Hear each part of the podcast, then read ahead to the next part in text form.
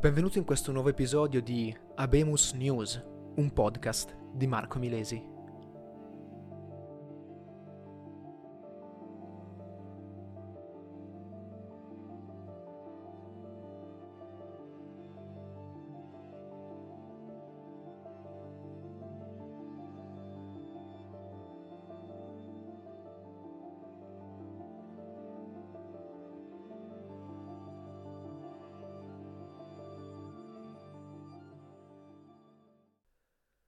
Questo episodio vuole essere un po' così una sorta di introduzione e di spiegazione della mia posizione personale riguardo l'intelligenza artificiale.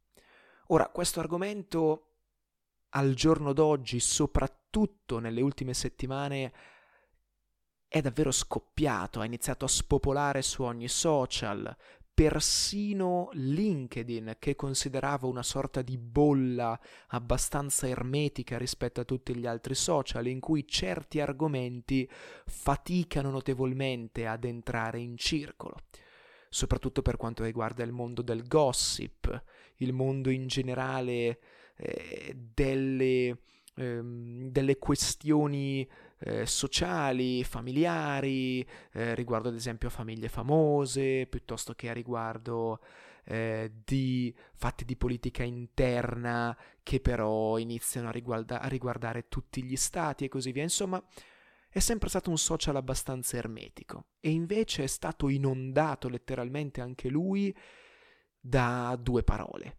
intelligenza artificiale. Personalmente devo ammettere che ho nutrito un interesse nei confronti della materia eh, praticamente a partire dal 2021, anno in cui per la prima volta ho iniziato un corso di Python eh, sperando poi di imparare sufficientemente in fretta questo linguaggio di programmazione, quantomeno le basi, per poi gettarmi letteralmente sull'intelligenza artificiale, che era così un po' la branca della, del Python, di Python che più mi interessava. E così è stato, dopo circa un annetto di puro Python a livello diciamo quasi scolastico, eh, mi sono effettivamente concentrato più sulla parte di intelligenza artificiale con Python. Eh, ho imparato come mh, mm, programmare sostanzialmente il 90% di algoritmi di machine learning esistenti al giorno d'oggi, eh, implementandoli ovviamente con una fase di allenamento, una fase poi di test e un'effettiva fase di utilizzo dell'algoritmo e del modello eh, allenato. Eh, detto questo, ritengo di essere nella posizione di eh, poter dare un buon punto di vista riguardo a quello che sarà il futuro, eh, secondo me, insomma, dell'intelligenza artificiale. Parto sicuramente dal dire che rispetto a tutte le altre rivoluzioni che ci sono state nel mondo del lavoro, Basti pensare all'introduzione delle macchine, basti pensare all'introduzione dei robot di per sé. Questa rivoluzione, perché è a tutti gli effetti una rivoluzione, in quanto non si è mai parlato così tanto, non si è mai investito così tanto in un qualcosa se non quando uh, si è avuto a che fare con le precedenti rivoluzioni, a partire dalla rivoluzione dei computer, nei primi anni 2000. Ad ogni modo, stavo dicendo che quindi questa rivoluzione è un po' diversa, anzi è molto diversa rispetto a tutte le altre rivoluzioni del mondo del lavoro avvenute fino al giorno d'oggi. In quanto la rivoluzione dell'intelligenza artificiale può letteralmente essere fatta da chiunque, può essere portata avanti da adolescenti, quindi gente che non, è, non, ha ancora conseguito una laurea, come ad esempio il sottoscritto, ma che inizia già a programmare, inizia già a capirci qualcosa, inizia già ad avere le idee chiare riguardo a cos'è l'intelligenza artificiale, riguardo a come si possa integrare per far svolgere a quest'ultima dei compiti di realtà. E allo stesso tempo può essere implementata e studiata anche da grandi esperti in determinati settori. Può essere ad esempio appresa o quantomeno si può avviare un programma di approfondimento di manager di azienda che quindi poi possono cercare figure un attimino più giovani, fresche di una laurea magari in intelligenza artificiale, visto che stanno spopolando questi corsi, che possano implementare eventuali idee partorite dalle menti geniali dei nostri manager d'azienda. E questo range d'età che sostanzialmente si espande dai 18 fino ai 50-60 anni, è davvero il punto di svolta di questa rivoluzione. Mentre quando c'è stata la rivoluzione dei computer era un qualcosa di generazionale, cioè c'è sempre stato il problema riguardo le generazioni esistenti, le generazioni più anziane che non erano in grado manco di comprendere che cosa fosse un computer, manco di comprendere come funzionasse. E questo problema lo sperimentiamo ancora al giorno d'oggi nel settore pubblico, ad esempio. Quanti professori si ritrovano di fronte a un computer con Windows 11, magari una capacità hardware notevole, e il massimo che sanno fare è aprire Google Chrome e compilare il registro. Qua sta la differenza. L'intelligenza artificiale, per come la stiamo interpretando al giorno d'oggi, l'esempio perfetto è ChatGPT, è l'esempio perfetto di come sia cambiato il paradigma di rivoluzione. Cioè persino il cinquantenne che sa solo aprire Google Chrome può aprire Google Chrome, cercare ChatGPT creare un account semplicemente tramite Google, inserendo la propria email e la propria password, e fare una semplice domanda aperta nella propria lingua, quindi anche in italiano, a ChatGPT e ricevere una risposta personale generata da un algoritmo di intelligenza artificiale. Può chiedere ad esempio come vincere a scopa o a burraco, o come fare soldi o come divertirsi, come passare del tempo. O può cercare incontri nelle vicinanze. Può fare tutto. Ed è questa la vera differenza che c'è tra la rivoluzione dei computer e tutte le precedenti rivoluzioni e invece la rivoluzione dell'intelligenza artificiale. Che l'intelligenza artificiale ha dietro un mondo incredibilmente complesso, incredibilmente tecnico, ma che si fonda alla fine sull'esperienza e sulla conoscenza di poche persone, che dalla parte del mondo sviluppano ad esempio ChatGPT e che poi la rendono disponibile a tutti gli utenti nel mondo. E tutti gli utenti nel mondo contribuiscono a loro volta allo sviluppo e alla crescita di ChatGPT. Ognuno al proprio modo, il cinquantenne eseguendo una tipologia specifica di ricerche, il trentenne eseguendo un'altrettanto specifica tipologia di ricerche e così via.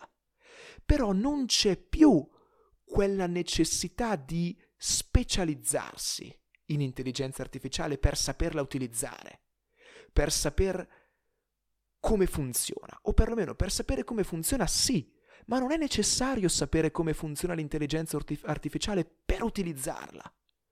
È questo l'elemento differente. Quando c'è stata l'introduzione delle prime macchine nel mondo del lavoro, c'era bisogno di tecnici che sapessero adoperarle. E lì era fondamentale saper adoperare una macchina, altrimenti sarebbe stata inutile. Con ChatGPT e in generale con tutti quanti gli algoritmi di intelligenza artificiale, anzi, con tutti quanti i modelli di intelligenza artificiale, l'unica cosa che serve è una persona in grado di allenarli, che quindi sappia come rendere un modello allenato e in grado di compiere determinate azioni. Dopodiché quel, quel, modello, esattamente come una funzione in un programma di informatica, può essere richiamato e riutilizzato quante volte si vuole, ogni qualvolta bisogna eseguire una specifica azione. Faccio un esempio. Supponiamo che Apple decida di implementare una nuova funzione sui propri Apple Watch che consenta di stabilire se si è prossimi o meno al decesso, semplicemente misurando una serie di parametri, tra cui ad esempio la pressione sanguigna, piuttosto che il battito cardiaco, i livelli di respirazione, l'ossigenazione nel sangue e così via. Questo algoritmo può essere sviluppato da un ragazzo in Cina che dalla sua cameretta è in grado di studiare come funziona un Apple Watch, quali dati prende come input, qual è il migliore modello che giunge ad avere un'accuratezza migliore nei confronti della previsione di uno stato di decesso o no, e poi vende questo modello già allenato e già testato ad Apple. Apple lo lancia con un semplicissimo aggiornamento OTA, ovvero over the air, quindi semplicemente un aggiornamento che gli utenti possono scaricare o direttamente su Apple Watch o sul loro dispositivo e che automaticamente, sfruttando dei sensori già esistenti nei loro Apple Watch, inizia a monitorare tutti questi parametri e in tempo reale può dirti se sei prossimo o meno al decesso e chiamare i soccorsi al posto tuo. Ora starete pensando, esiste già questa cosa, Marco, non sei aggiornato. Vero che esiste già.